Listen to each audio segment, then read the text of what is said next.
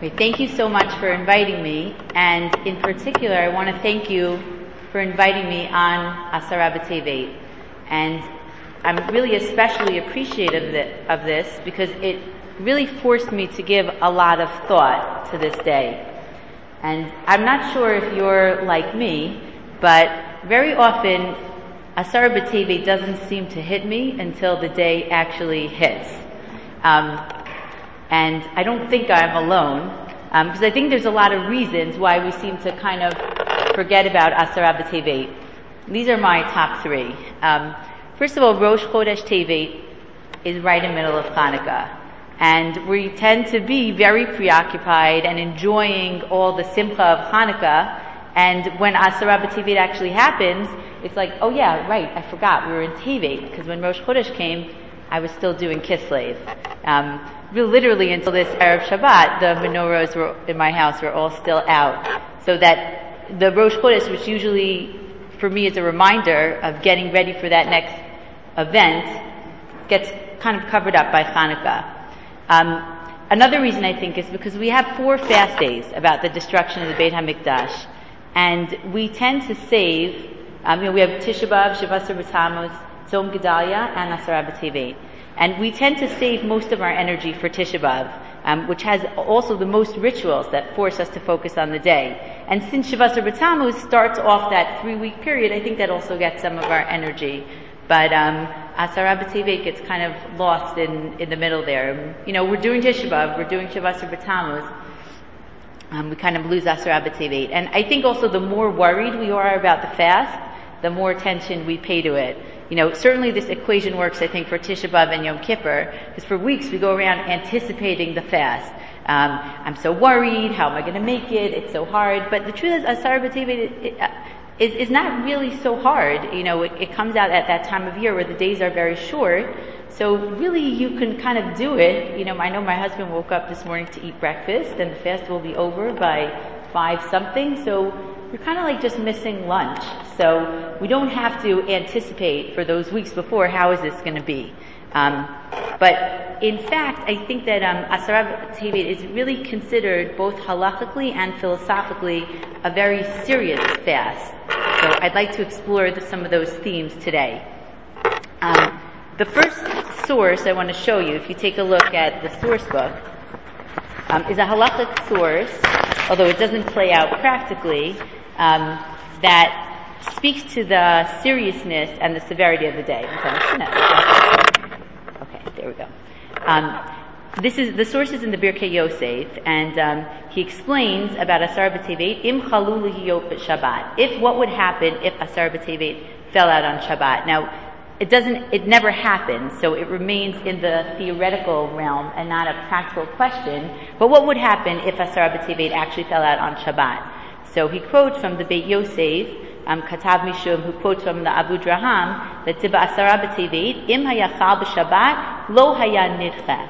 Right? If Asara B'Tevet actually fell out on Shabbat, we would not push it off like we do for all the many of the other fast days.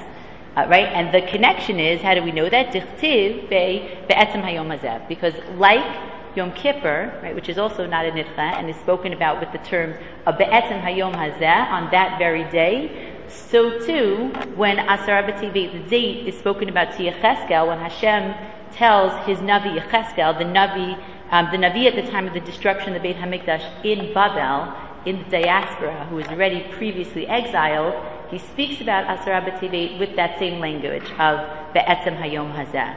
So halachically, even though this doesn't play out practically, it speaks to the fact that it really is a very serious fast. Um, so I think our goal will be, uh, our goal will be today to A, understand what happened on Asara in its context, in its own time period, and also then understand why these events are meaningful for us today. And so let's first discuss briefly what exactly happened on Asara. So if you take a look at the second source, um, you can read this, you'll be able to read this account in um, Malachim, which will give you, which gives more of the narrative um, of the events, or you'd also be able to read it in Yirmiyahu, which is more prophetic, but actually at this, in the description of the Churban, it goes into more of a narrative um, style. But we're going to take a look at Malachim because it actually cites the date. So this is source number two. Okay, Vayimlech Melech Bavel et Metanya Dodo Tachtav Vayesev et Shmo Tzidkiyahu. Okay, so at this point, and this is really right before um, Tzidkiyahu ruled for the 11 years before the destruction of Bayit Rishon, the first temple. So at this point, the king of Babel came. He deposed the king of King Jehoiachin because he was not loyal to Babel as they had expected, and instead put Tzidkiyahu, the son of Yoshiyahu, um, as the king. Um, and called, he changed his name to show that we're in control, Babel is in control. You, Tzidkiyahu, are not really making the decisions here. Um, so ben esrim ve'achat shana tzidkiyahu b'malko ve'achat esrei shana malach b'Yushalayim. So he ruled for 11 years in Yerushalayim. And then we get a little bit of his history. Let's skip to the next pasuk. Vayas hara be'enei Hashem kechol asher asa Yehoyakim. So like the previous king who ruled for a significant amount of time, who was Yehoyakim, Yehoyachin, who preceded him, ruled actually only for three months before Babel decided to get rid of him. So like really the previous substantial king of Yehuda, of Judah, um, he also did wrong in the eyes of Hashem. Um, Ki al Hashem haytab Yushalayim v'Yehuda ad hishlicho otam me'al panav vayimru tzidkiyahu b'melech Babel. So God was angry at Yerushalayim and Yehuda for everything that they had done because they turned away from him, and Tzidkiyahu, and Tzidkiyahu decided to rebel against the king of Babel. Um, and here's where we get our date. Vayhi b'shana tishit l'malcho. It was in the ninth year of Tzidkiyahu's ruling, b'chodesh ha'asiri, right, which is Tevet, b'asur l'chodesh, on the tenth day of the month, ba Nebuchadnezzar melech Babel, hu v'chol chelo Yerushalayim, vayichan aleha, vayevnu aleha dayik saviv. Um, so on this day of Asara B'Tevet, um, Nebuchadnezzar, the king of Babel, came, him and all of his armies, they came against Yerushalayim, and they built the siege around Yerushalayim. This siege lasted, um, we can see in the next pasuk, Vatavo ha'ir b'matzur ad. And this siege lasted until the 11th year of Tzidkiyahu, which was the, which was the year that Tisha B'Av occurred, that the Beit HaMishalayim was destroyed and the Beit HaMikdash was destroyed. Okay, so that kind of gives us the historical perspective of what exactly happened on that day. That was the day that the siege was built by Nebuchadnezzar and his armies around Yerushalayim. Now, the first reference we have to that day being commemorated by a fast day comes from Zechariah.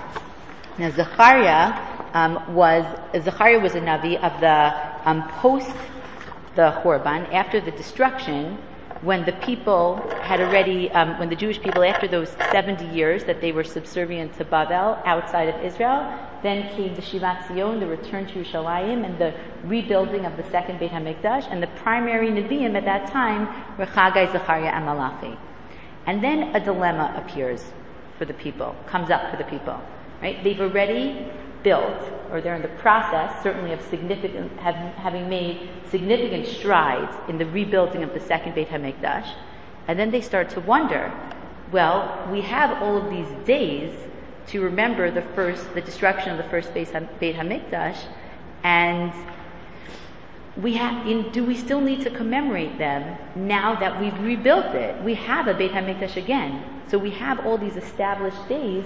Do we still need to hold on to these days? And it's certainly a very relevant question, you know, for our own exploration of, you know, having the state, we, don't, we certainly don't have the state of, um, we don't have the Beit HaMikdash, but we have made certain strides, and the question certainly resonates with us. Um, so this is the first, I, I want to highlight this. There's actually a lot to talk about in this source, and we're not going to delve into every aspect of it, um, but I, I want to show, show, you from this that there were days, this is our reference, that there were days that were set aside post the Horban to commemorate. Um, because before this, really, we only had, um, you know, we had Yom Kippur, but this idea of this communal fast to remember tragic events in our history. Okay, so um, let's take a look at Zechariah Perek Zayin. Um, Vayhi arba l'Daryavesh hamelech. This is the fourth year of, the, of King Daryavesh. Hayad davar Hashem el Zechariah be'arba lachodesh hatishi this is Kislev. Um, now, the, the, importance of this date is that there was already, you know, they'd already started rebuilding for almost two years, so there was significant progress. The Beit HaMikdash was almost completed. So now they're starting to wonder. Okay, um, Vayishlach, and this is a list of names. Beit El, Sar Etzer, Berega Melech, Ba'anshav Lechalot et Pnei Hashem. So they came to ask this question, to seek out this question from God. Leimor El HaKohanim, Asher Lebeit Hashem Tzvakot, Ve'el HaNevi'im Leimor. Right, they want to question, they ask their question from the Kohanim and the Leviim. Ha'evkeh b'chodesh ha'chamishi, hinazer kasher asita zeh kama.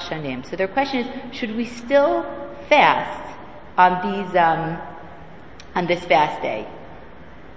So this is here, they're asking B'chodesh HaChamishi, says Nisan Iyar Sivan Tammuz Av. So they're asking, should we still keep Tisha B'Av like we've done for the past number of years since the destruction of the Beit HaMikdash, now that we already have number two? So Hashem responded by saying, um, and more el kol am haaretz ve'el hakohanim lemor. Speak to the people and to the kohanim, saying, tzamtem usafod b'chamishi ubashiv'i zeh shiv'im shana hatzom tzamtuni ani. When you fasted on these dates of hachamishi and the shvi'i, did I fast also along with you? Meaning this is you. This is your initiative. And he continues, V'chi tochlu v'chi tishtu, halo atem ha'ochlim v'atem ha'shotim. Just like when you choose to eat, that's also your choice that you're choosing to eat. Um, okay, um, I'm just thinking if I should. Cont- okay, so then he continues to say, um, pay, uh, we'll read pasuk nine, and Give you just a nut. Halo etadvarim asher kara Hashem biyah harishonim yoshevet tzvivoteha v'hanegev v'ashvela yoshev. So the source continues. I'm not going to read through the whole source, and Hashem's answer is certainly very obscure. It's not clear exactly what he's saying. But he seems to be saying afterwards, listen to, this is from Pasuk Zayin, listen to the words that I always told the Nevi'im. The Nevi'im Harishonim there is not referring to what we usually think of as Nevi'im Rishonim, you know, in the books, Yoshua, Shoftim, and Malachim, but he's saying the earlier Nevi'im, like Yeshayahu, like Yirmiyahu, remember what I said to them before Yerushalayim was destroyed? Everything I said to them really is the, is the core, is the key. Okay? I, I don't want to spend too much time on this source because it is a complicated source, but and maybe we'll come back to it because it is relevant to what we're about to explore. But Hashem's point is don't get stuck on the fast. You know, it's a very important point of Nevi'im Achronim. You know, the fast, the key is are you doing tshuva? Are you doing the key messages that I've always spoken to your Yirmiyahu and Yeshayahu? That's the most important question you should be ask, asking yourself. And whether or not you should fast, that's a good question. We have to think about that. But don't get lost in the fast. You know, the fast, the ritual is not um, the end all and be all. We'll see, this actually ties in with where we're going. Maybe we'll come back to it, but um, but what I wanted to show you is that this is the reference we learned from Zachariah that the people are saying, we do have these days. Post Bayit Rishon, we, we decided that we're going to do this. We're going to take these days that were tragic for the Jewish people, and we're going to establish them as communal fast days. And the fourth source in the Tosefta ex- says that very clearly. He, he quotes Zachariah and he says, Hare, it quotes Zachariah and it says, Hare Omer, Ko Amar Hashem, B'tzom HaRevi'i, B'tzom HaShvi'i, B'tzom HaAsiri, V'gomer. Tzom HaRevi'i, Zeshavasar B'Tamuz, Shabo Huvka Ha'ir. So the fast of the fourth month, right, Nisan Iyar Sivan Tammuz, that's Shavasar B'Tamuz because that was the day that the walls were breached. Tzom HaChamishi, Zotisha B'Av, that's the ninth of Av, Yom Shenisrach Bo Beit HaMikdash, because that was the day that the Beit HaMikdash was actually burnt. Tzom HaShvi'i, Zesh Shlosha B'Tishrei, the fast of the seventh month, that's Gimel Tishrei, Yom Shenerag Bo Gedalia ben Achikam, Shehargo Yishmael ben Netanya. Um, that's the day that Gedalia was killed, Tzom Gedalia by Ishmael ben Netanya. Here he gives a little bit of an explanation. Why should we fast for that? Um, which is a whole other fascinating topic with many, many answers. Um, and here the Tosefta is explaining that it's because the death of a tzaddik like Gedalia is as difficult before God like the destruction of the Beit Hamikdash. And we have sort of this, which you see in other um, midrashic sources, and that this equivalency between a person's life and Torah or an institution of Torah. Um, and Tzom HaAsiri, Ze Asara B'Tevet. So the Tzom, the fast of the tenth month, this is Asara B'Tevet. Um, Yom Shebo Samach Melech Babel Et Yado Al Yerushalayim. That was the day that the king of Babel of rested his hand against Yerushalayim. Um, Amar, then he gives a number of sources from Yechezkel Malach to show that this was the day that this all began. Okay, so we have, so we have from from Malachim we have the rec, the date when it actually happened, and then from Zechariah, also as explained by the Tosefta, we have the idea that the people after Tisha B'av, after the destruction of the Beit Hamikdash, the people sat down together and said, "How do we commemorate it?" And that's when this fast was established. Okay, but I, I still want to come back to our core question, which is that if we already have Tisha B'Av and we already have Asara B'Tevet, isn't it overkill for another date? Um, and especially because this was really only the beginning of a process that stretched out over a year and a half before the end of the first temple period, before the destruction. So why do we need that beginning date also? Um, now, in order to understand this question, what I'd like to explore is some of the problems of the time period.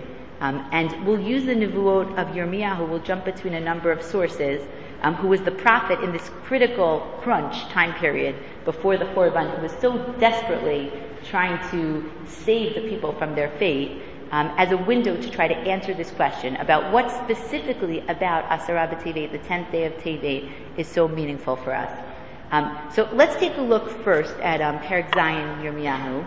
Um, since this is really Yirmiyahu's, it's really his pivotal nevuah, um, and a, where he sheds light on what exactly is going wrong. Okay, so I'm just going to use my Tanakh, but see it's next in the sources.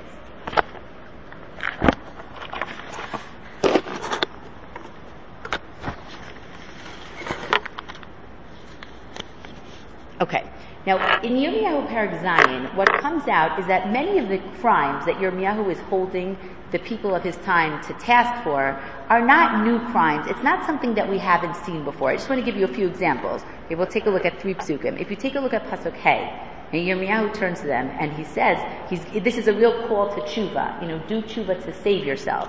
And he says, Ki im et darchechem ve'um'al um, if you improve your ways and your actions, im mishpat bein ishu bein re'ehu, if you start to do justice between man and his friend, man and his peer, ger lo right? Don't oppress um, the convert, the orphan, the widow. The al b'makom hazeh, and don't spill innocent blood in this place.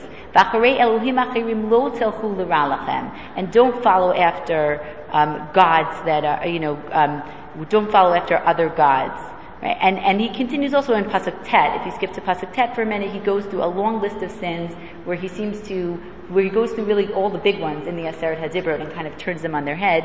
Um, Hagonev, Rotseach, V'no'ef, V'hishabal Sheker, V'kiter Laba'al, you steal, you kill, you commit adultery, you swear falsely, and you worship Avodah Zarah. So he really, in Perek Zayin, really comes down hard on the people of his time period, right? The people living, this Nevuah is said at the time of Yehoiakim, so the king who preceded um, you know, for again for a substantial amount of time, who preceded Tzidkiyahu. So we're talking about, you know, 20 or so years before the Churban of the Beit Hamikdash. Um, so he's he's coming down hard on all the things that they did wrong. That they now have this critical time period to improve. And I think having taught this also to um, to high school students when they learn, you know, Nevi'im Achronim for a number of years, sometimes they're like, well, what's the difference between all these different Nevi'im? You know, Yeshayahu, Yirmiyahu, they all really say the same thing. And I think that's really one of the challenges of teaching Nevi'im Achronim to understand what's different about each Navi and what's different about each time period. Um, but here the truth is that no, yes, this is the same call that you would hear from Yeshayahu. It, uh, it's the same call that you'd hear from all those Niviim Rishonim, as they're referred to in Zechariah. And, and yes, that's what we hear about, social justice and also Avodah Zarah. We heard that before. So this part is really, his call to tshuva is really very similar than all the, uh, to all the other Nevi'im that preceded him. But the big difference here is that something that should have been an asset became one of Yirmiyahu's biggest challenges. And this was something that happened at the very beginning, I'm right, preceded Yirmiyahu, that happened at the very beginning of Yirmiyahu's career as a prophet, which was the religious reformation at the time of Yoshiyahu. Because Yoshiyahu, the king who preceded Jehoiakim, he led a huge religious reformation. Um, I'm skipping really the three month kings just to, uh, um, so the people at the time, um, and he led a huge religious reformation. At that time, no one went to the Beit HaMikdash. The Beit HaMikdash was a mess. People were distant. They didn't understand, they didn't know Torah. They weren't learned. And what Yoshiyahu did when he found, right, when he decided to clean out the Beit HaMikdash, and startlingly they found a Torah scroll, and they were able, to, and he, Yoshiyahu recognized what the mission of the Jewish people was and how distant they were from it. So Yoshiyahu led a huge religious reformation where he got rid of Avodah Zarah and he, he taught Torah so the people became more learned and familiar. They were so distant at that time. And he brought them back to the Beit HaMikdash. They weren't going. It was a mess. So this happened at the beginning of Yirmiyahu's career and this should have been awesome. But it turned out by the end to become Yirmiyahu's greatest obstacle. Because the people at Yirmiyahu's time period thought that they were religious. And once the essence, the core, right, their, their real connection internally started to disintegrate, but they were still really keeping up those externals and they were still going to the Beit HaMikdash, whenever they heard Yirmiyahu's Nevuot, they blocked it out because they said, who, who are you talking to? Look at me, I'm the Talmud Chacham. I'm the person who davens three times a day. So why are you telling me to change? I'm there. We made it. So what should have been his asset, his biggest asset, really became the major obstacle at the end of um, at the end of this time period, really leading up to the Churban. Um, and I, just want to show you a few psukim that highlight this and make Perek Zayin different. Is for example, if you look back at the beginning of Perek Zayin, look where Yirmiyahu was speaking. Hadavar asher haya el Yirmiyahu me'et Hashem lemor. This is what Hashem, um, this is what, um, what Hashem spoke to Yirmiyahu, saying, Amod b'sha'ar beit Hashem v'karata sham et hadavar hazeh. Go stand at the entrance of the Beit HaMikdash, and that's where you should prophesy. Now, usually, when you want to get people to, in our language, go to shul, you got to meet them at their where they're hanging out. But here the people are actually going to the Beit HaMikdash. And he says, Va'amarta, listen, Shim'u davar Hashem, kol Yehuda haba'im b'sha'arim ha'el ishtachavot Hashem. Listen to me, all the people of Yehuda who are coming to these gates in order to bow down to Hashem, in order to worship Hashem. Right? And then he goes on, Ho amar Shem tzvakot, Elokei Yisrael, Hitivu darkechem u'ma'alechem eshkana etchem b'makom hazeh. If you improve your ways, then I will rest in this place. Yes, you are coming to this place, and yes, this place is called the Beit Hashem, but I'm not there right now.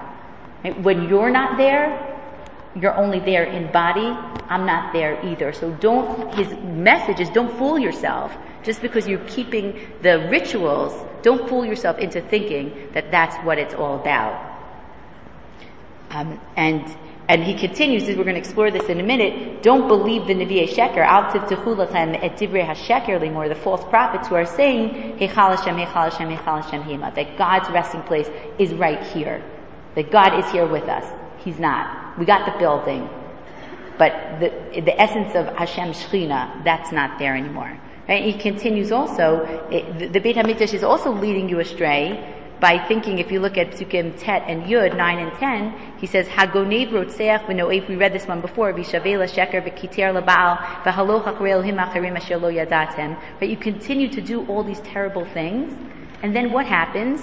Uvatem v'amartem lefanai b'bayit hazeh asher nikrash alav v'amartem nitzalnu. Right? Then what do you do? You come, you stand before me in this house, and you say, we're saved. The fact that we're coming here, now we're forgiven for everything that we did. Because hey, we showed up to the Beit HaMikdash. So we're forgiven. So we go, we go back to the Beit HaMikdash in order to allow us to continue to sin. Because that's like our indulgence. You know, that, to use a historical term. Like that's what we need to do in order to be forgiven. And then we can continue to sin. So what ends up happening um, is that the, the people's relig- outer religious expression sways them from really paying attention to Yirmiyahu's message. And as time progresses and the people continue to reject Yirmiyahu's message and resist the call to change, his message evolves also. And at this point, at, at, the later point, their tshuva now becomes, part of their tshuva becomes submitting to Bavel as the superpower and becoming subservient to them while remaining in the land of Israel. And if they do this, they'll be allowed to stay in Israel because the political message is really a religious message. And part of their tshuva is recognizing that they've done so much damage that for a short amount of time, they can stay in the land, but they've no longer earned the right to be in control. And the people continue to reject this message religiously and politically. They don't change their ways, and they also continue to deny the possibility that Bavel will rule over them. It still seems impossible. Right? If we have the land, then our, our assumption is that it's ours no matter what. We could never lose it. Um, and one of the biggest obstacles to change at this time were the prophecies of the Nevi'e Sheker. Right? And the most famous one is the showdown between Yirmiyahu and Hananiah ben Azor. So I want to take a look for a minute at Yirmiyahu Perik Chavchet, which I think should be the next source, um, in order to highlight the confusion of this time period. Right? Why it was so easy almost to ignore Yirmiyahu's message. Um, so if you take a look at Yirmiyahu Perik Chavchet, um, he starts out, but it's the, the, the story starts out um, As before we read it, the, the big, the, one, the obstacle was that the prophecies of the false prophets were just so much more appealing, right? The prophecies of the false prophets were, A, you guys are awesome, you're perfect, stay exactly as you are, look, isn't this great that we've had this religious reformation and we're there? And B, the second piece of it was that the Beit HaMikdash and the land are ours no matter what. We said we're never going to lose it. Okay, so let's just take a look how this plays out for the people. And Perach is really one of the most dramatic um, moments in Yirmiyahu's life where Yirmiyahu has an audience and he's fighting, he's debating with Hananiah ben Azor, a very popular false prophet at the time. Okay, so take a look. It says, "Vayhi b'shanahihi b'reshit mamlechet Tzidkiyahu melech Yehuda b'shana harivi'i b'chodesh hachamishi." Okay, so this is in Tzidkiyahu's reign in the fourth year. So we know Tzidkiyahu ruled 11 years before the destruction. So this is really right before, you know, getting to that critical time period before the destruction. Okay, Amar alai Hanani ben Azor hanavi asher migivon beveit Hashem le'enei hakohanim b'chol ha'am lemor. So Hananiah approaches Yirmiyahu in front of everybody, in front of the Kohanim, in front of the people, for a public debate about what to do. Um, Ko Amar Hashem Tzvakot, Elokei Yisrael. Now this is the prophecy of Hananiah ben Azor, the false prophet. And what the false prophets would do, what they would preface, like a true prophet, they would preface their remarks with language of Ko Amar Hashem. This is what God said. And so both Nevi'im were standing in front of the people saying, this is God's message. So Hananiah starts and says, Shibarti et Ol Melech Bavel. Right? Bavel is the rising superpower, Babylonia, and and, and Hanani said, God spoke to me and he said, I have broken the yoke of the king of Babylonia. בעוד שנתיים ימים אני משיב אל המקום הזה את כל כלי בית השם אשר לקח נבוכדנצר מלך בבל מן המקום הזה ויביאם בבל. In two, in two years, I'll return to this place, back to Shalayim and to the Beit HaMikdash, all of the Kelim of the Beit HaMikdash that Nebuchadnezzar had already taken out and brought to Bavel. In two years, everything will be reversed. Yes, there's been a minor galut, but that's not really where things are going because there was a, a smaller galut, a smaller exile of some of the people prior to the ultimate exile. So Hananiah's message is that everything is working itself out. God is happy with you. Babylonia is going to be overpowered. Don't worry. Don't worry, and therefore don't change. Right? And he continues in Pasuk Dalet to say that the king who was exiled, Yehoiachin, who Bavel deposed after he ruled only three months, um, will also return. So everything that was already taken away by Babylonia will come back. Now, Yirmiyahu responds. Yirmiyahu, I, I think when, when I read this, I think Pasuk Vav is a very telling pasuk about Yirmiyahu because Yirmiyahu hears these nevuot where Hananiah is promising all these amazing things to the people, and he's promising them that all the struggles that they've experienced so far are about to end. And you should see the emotion in Pasuk Vav when Yirmiyahu says, Vayomer Yirmiyahu Hanavi, Amen, Kain Ya'aseh Hashem. Amen. I, please, Hashem should do this. When Yirmiyahu hears Hananiah's nevuot, he says, I wish, I wish this was the case. When I hear this, I want this to happen as much as you do. And he says, Yakim Hashem et asher niveta lahashiv klei beit Hashem v'chol hagolam mibavel el hamakom I want God to do all those things that you promised. I want Hashem to return King Yehoiachin. I want Hashem to return all the kelim of the Beit Hamikdash. But that's not the reality anymore. But what he what he says here, you can almost picture the pain in his voice. It stinks to be the Navi who's always giving the bad news. I wish I could agree with what you're saying. I wish that this would happen. I wish that the denial that you guys are living was actually reality. But then he continues with, I think, three very key psukim in Yirmiyahu. But why is this not true? And how should you, the audience, who are listening to me, Yirmiyahu, the true Navi, as well as Hananiah ben Azur, the false Navi, how should you know who's really right? So I want to look at Zayin through Tet for a minute because that's really a key to understanding this battle between the true prophets and the false prophets and to understand why the people really should have known that Yirmiyahu was the true prophet. I'm going to explain them, I think, in a way that I've heard Rabbi Angel, Rabbi Chaim Angel explain it, and I think it lends a lot of meaning to this debate. He says, but Yirmiyahu says, ah, Shmana asher b'nei But listen carefully to what I'm about to say. Hanavim asher hayu lefanai min ha'olam. The, the Nevi'im that came before me from ancient times, vinavu el artzot rabot va'al mamlachot ulera'a uledever. Notice that most of the Nevi'im that came before me, the true prophets here, because false prophets has always been, was always a problem at the time of prophecy, they always are prophesying all these terrible things, right? Most of the Nevi'im spent a lot of their time warning the people about war and about um, terrible things that were going to happen and about sickness. And I think that's really why, one of the reasons why it's so hard to read the Nevi'im Achronim. They're just, the prophecies are so difficult and so negative. So he says, yes, I recognize that the Nevi'im that came before me were also incredibly negative. The prophecies felt so, always are so dire. But why is that? And then he goes on, we're going to come back to in a second in, in Pasuk Tet, and he says, Hanavi asher yinaveh shalom, but a Navi who gives you a message of peace.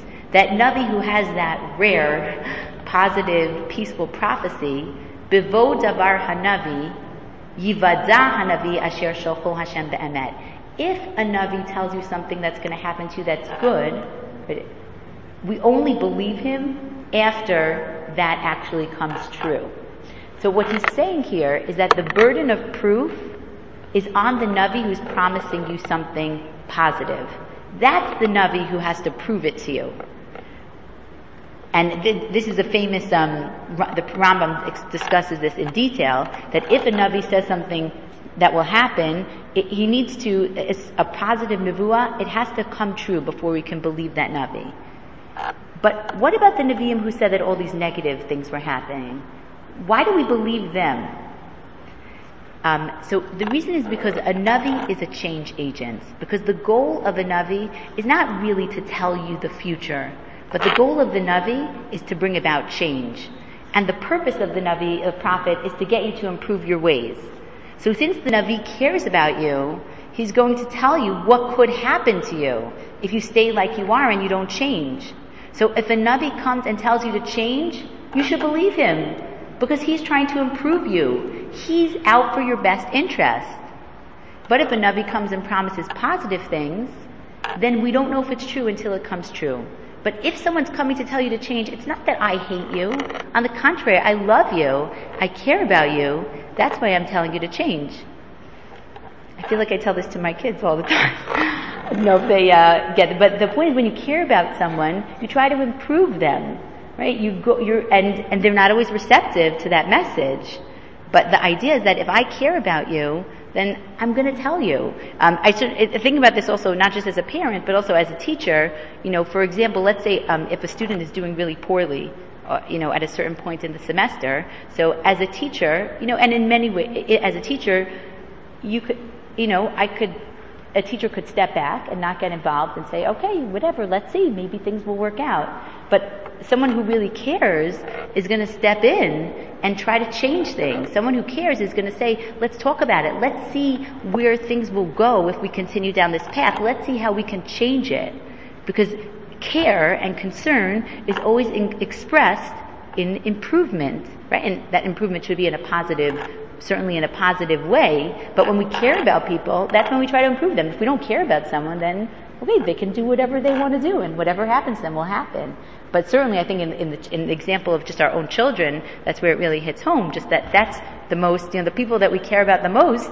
That's why we're always, uh, you know, trying to make it the best, and trying to really bring about change when change is necessary. And like with the people, doesn't always work. just like for the, the parallels also. Um, but Yirmiyahu is giving the people the key to knowing who to believe during this confusing time. So if someone comes to tell you to improve, you should believe him. And especially in light of the fact that if you're honest in your self-evaluation and you're not caught up only in external expressions, these, this guidance will ring true. So the people really have the key um, have the key to understanding and to moving forward and bringing about the change that your Yirmiyahu is warning them of. But the truth is, it was really difficult to accept that nevuah when the other alternative just was so positive. Um, and I think the Nevi'im themselves, just to highlight how difficult it was to make this choice at this time, I think the Nevi'im themselves struggled with this. You know, how you see from Yirmiyahu's Amen, Kenyas Hashem, I wish God would keep this. I was actually just reading over Shabbos, and Rav Benny Lau has a book on Yirmiyahu, and when he explains that perek, he actually says, um, I'd never seen this, this perspective before, but he said that that was actually a mistake. Yirmiyahu shouldn't have said that. It was too revealing a comment because it, that could have led the people astray to say, look, even Yirmiyahu is saying, like, I wish this is true, and he's saying Amen after hearing this. So he actually said that that was, Yirmiyahu, even if he felt that, he shouldn't have revealed that to the people because it was just too revealing. It, it, it, it kind of gave them an opening. So that was an interesting perspective. I'd never seen that before, but I certainly think that the Nevi'im themselves struggled with this. And in fact, um, maybe that's why the Nevi'im, like Yirmiyahu, had to do so many signs, you know, their own signs, like Yirmiyahu doesn't go to the house of mourning, he doesn't go to funerals, he wears certain clothing, because he has to teach the people what's coming, and he also has to internalize it himself, because it was so difficult for the Nevi'im themselves to believe this catastrophe that was about to happen to them if they didn't change. Um, this also came out for me, I'll just in, in another meaningful way in the classroom.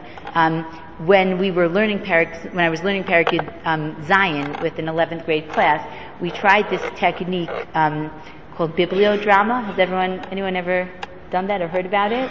Um, it's called bibliodrama, and what you do is you try to speak in the voice of the people in the story. So, but not in, I think we tend to like to talk about. You have to talk as if you are. It's very hard, but you speak for the characters. So one of the people that we tried to be um, was Yirmiyahu.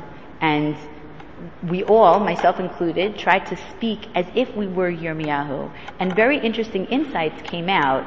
Um, and this, and everyone, the students started speaking by saying, you know, it's so hard to give this prophecy um, when he's about to go to Beit Hashem and give them that very difficult prophecy of Perek Zayin. You know, I'm scared about what the other Nevi'im are going to do to me. I'm scared about how the people will respond. And then I remember one student um, continued, like they have to continue each other's thoughts, said, I'm also scared to even say this because what if I say it and that makes it true? And what, how can I even utter these prophecies? And I think it really spoke to, it was such a moment of insight, like everybody paused, but I think it spoke to the fact that even the Nevi'im struggled with be, having to say these things that the Beit HaMikdash would be destroyed and having to utter these very, very difficult prophecies. It was a struggle even for the Nevi'im. Um, now, Asara B'Tevet, though, was the day that everything changed. Because until Asara B'Tevet, some things had happened. Babylonia had be- become the superpower. There were, you know, they had removed things from the Beit HaMikdash. They had exiled certain people. But until Asara B'Tevet, everything was basically still in place. But Asar B'Tevet was the day that everything changed. Because Asar B'Tevet was the day that all of the negative nivuot that Yirmiyahu predicted started to actually happen. Right? That was the day that you couldn't hide anymore. Everything he had said actually played out. So I'll just give you an example. Yirmiyahu's very first nevuah, right, in Perek Aleph, um, I don't think this is on your source sheet, but I just want to read it to you because it's, it's, it's just quite literally what happens.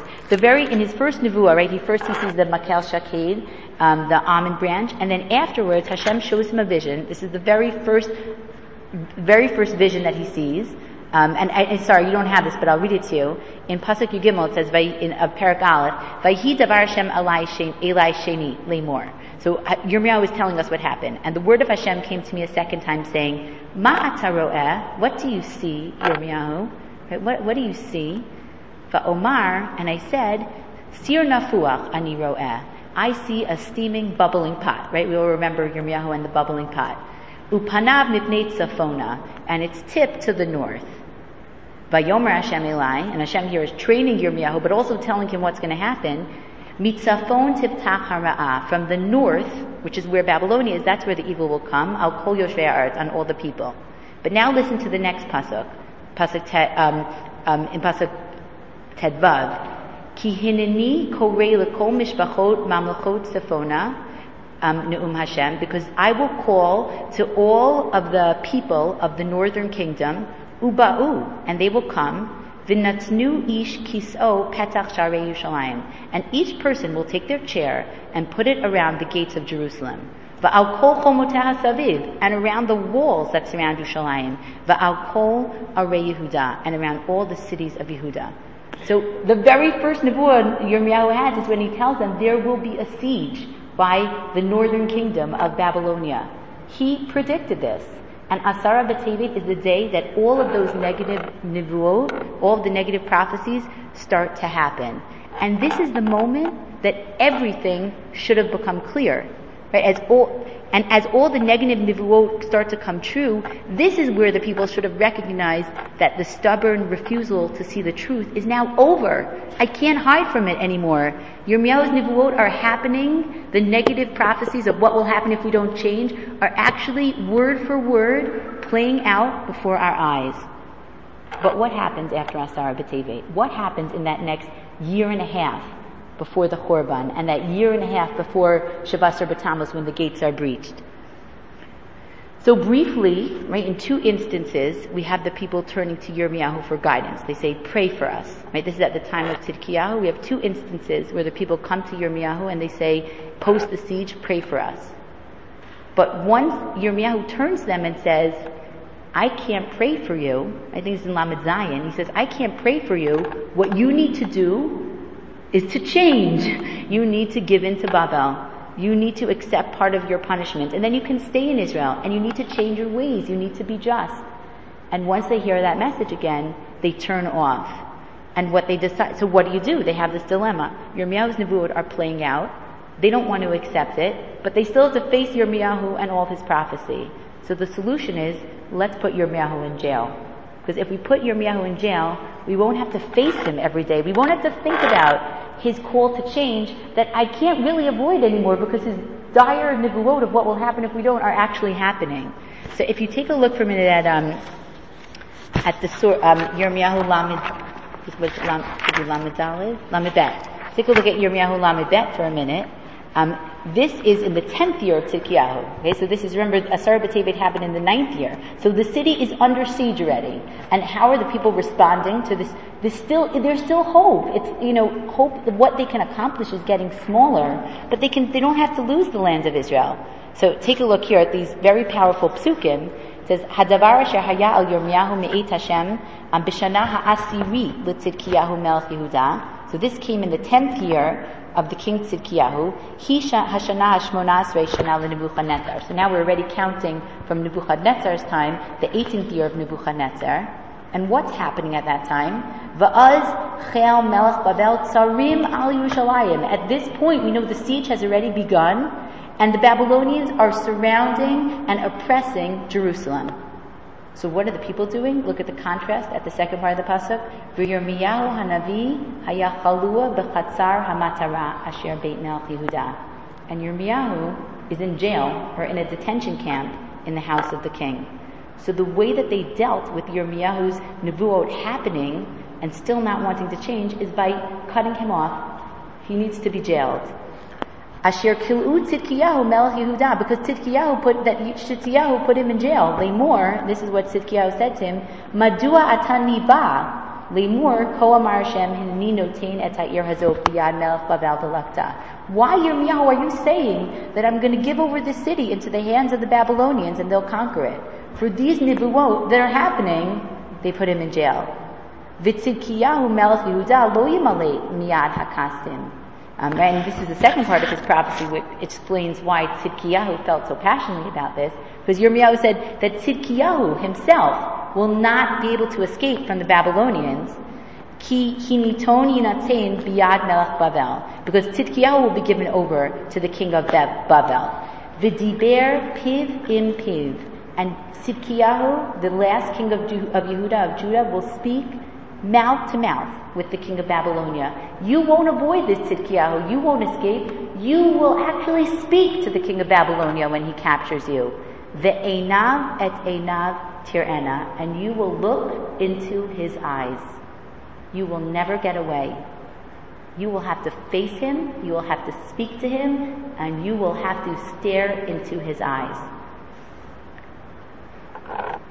ובכל יוליך את צדקיהו ושם יהיה אם פקדי אותו נאום השם כי תלחמו את הכסדים לא יצליחו. And Yirmiyahu continues by saying, if you fight the Babylonians and refuse to accept the piece of your punishment, then this is what will happen to you.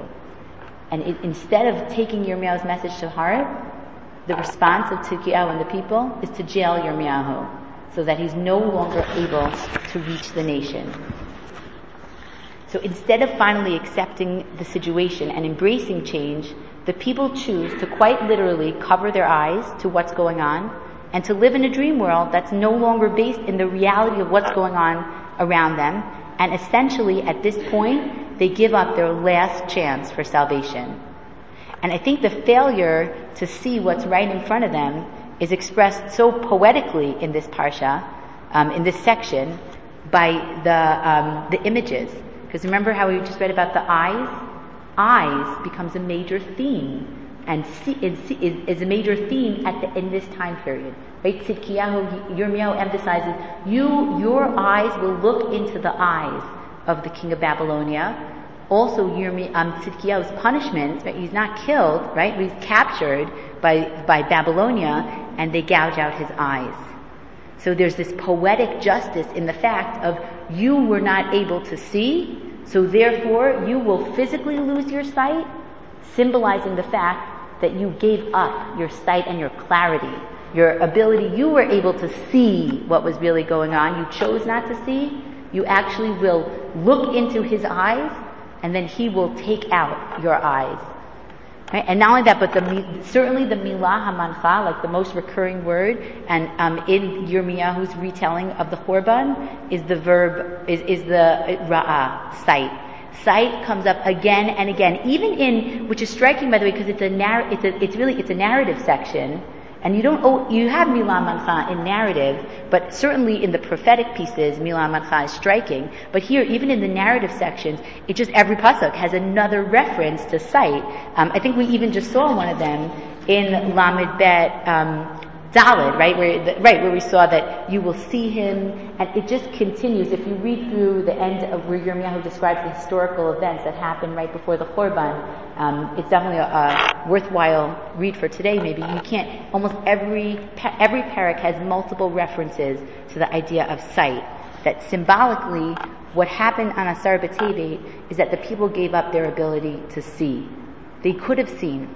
They should have seen what was playing out around them, but we decided to blame ourselves. Right? So this, I think, brings us to the theme of Asar B'Tevet. Right? Because by the time we get to Shabbat B'Tammuz, right, where the walls are breached, and certainly Tisha B'Av, to a certain extent, the game is over. Um, and but at Asar B'Tevet, they still could have turned things around. We didn't have to lose the land of Israel, but by choosing to blind ourselves to the clarity of Asar B'Tevet, that was ultimately what sealed our fate. Um, now, psychologically, I think this always always wonder like, how is it, you know, that they fell into this trap? And I think here again, it's always easy to say them, them, but the, the, the, psychological underpinnings of what made it happen, I think are really true for us as well. So I just want to share with you two thoughts um, that I have about why this happened and how it was so easy in a sense for us to blind ourselves. Um, if you take a look at source 9, which is from um, a very important book uh, by Heschel called The Prophets, where he discusses a lot of the underlying themes of prophecy in the prophetic books. Um, look what he says over here. He says, modern thought, and he's answering this question about how it's possible that when we're in a situation, we just don't see the clear answers. And later, in hindsight, everything seems obvious. But here's what he says. He says, modern thought tends to extenuate personal responsibility. Understanding the complexity of human nature, the interrelationship of the individual and society, of consciousness and the subconscious, we find it difficult to isolate the deed from the circumstances in which it was done. So it's hard for us to look at things um, sort of with real clarity because we're always caught up in of the mitigating factors that are going on at the same time.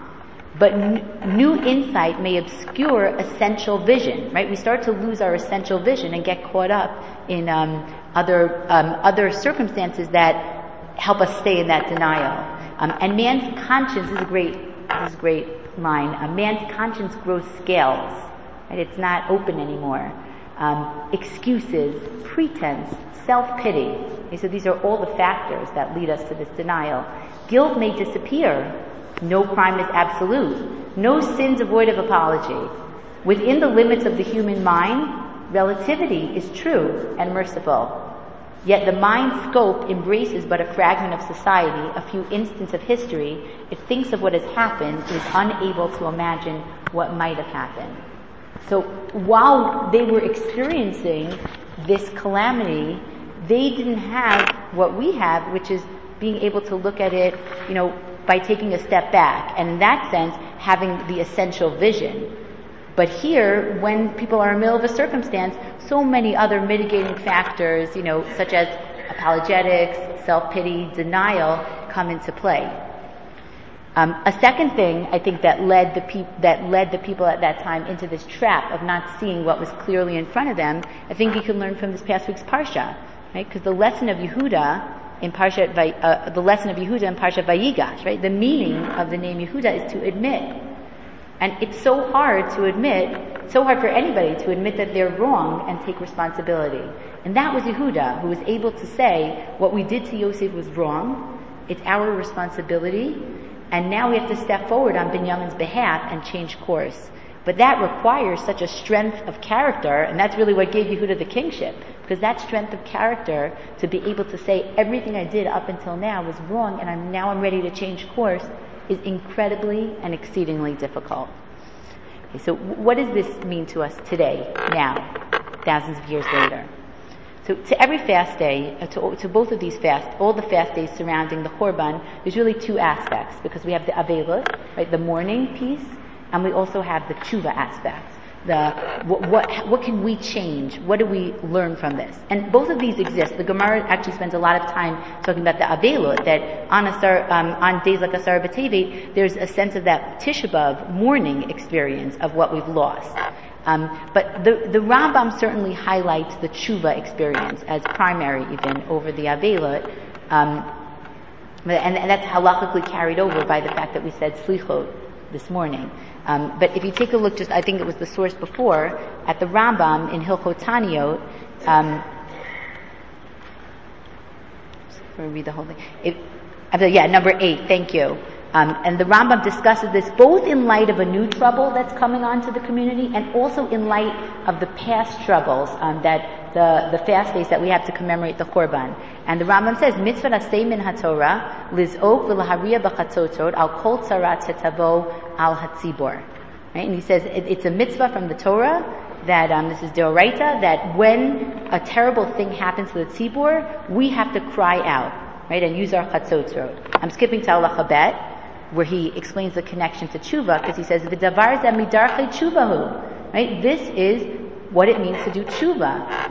Shed bizman shetavot tzara, v'yizaku aleha v'yariu. Right? At the time that a, a calamity comes and we cry out about it, Yadu yedu hakol shebigla ma'aseh hara'im lahem. Then we acknowledge the connection that this happened because of our sins. That there's a connection between what befell us and what's happening to us now and the suffering that we're in. I'm, I'm split, flipping to halacha gimel.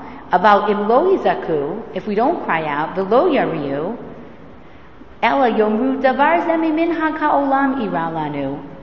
V'tzarazo nikra nikrate. So it, let's say we don't call out and we say, you know, what happened to us is things that happen in the world and it's just coincidence. This is how things play out. Harezo derech achzario. He says this is a way of cruelty. And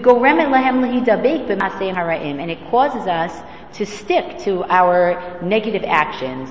He says then if we don't do that tshuva, then God has to send the message again with future, future tzarot. Right? And, he con- and, and he continues by proving this um, through other psukim. Um, so the, the Rambam source highlights, and he speaks about this also in terms of the communal fast, that the point of a fast day, the point of joining together as, as a response to a tzara is really a call to change. It's a call to reflection, a call to think about why did this happen? Why did this come about? And what can we actively do now to make sure that this doesn't happen again and to change. Um, now, although times have changed, we experience some of the same religious struggles that people experienced at that time. Um, these are two that just were meaningful to me. Um, I think, first of all, we live at a time where, thank God, great, there's great religious observance.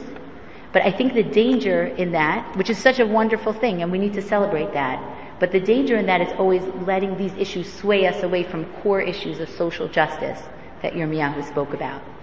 Okay? And uh, a second, I think, relevant theme for me was that the denial that Bnei Yisrael experienced at that time is actually a common psychological reaction to avoiding a difficult issue. And as a community, and also as individuals, in big and in small issues, we don't want to fall into the very alluring trap of blinding ourselves to reality, because it's much easier to live in the illusion of, I'm right. So to just summarize, um, so to close,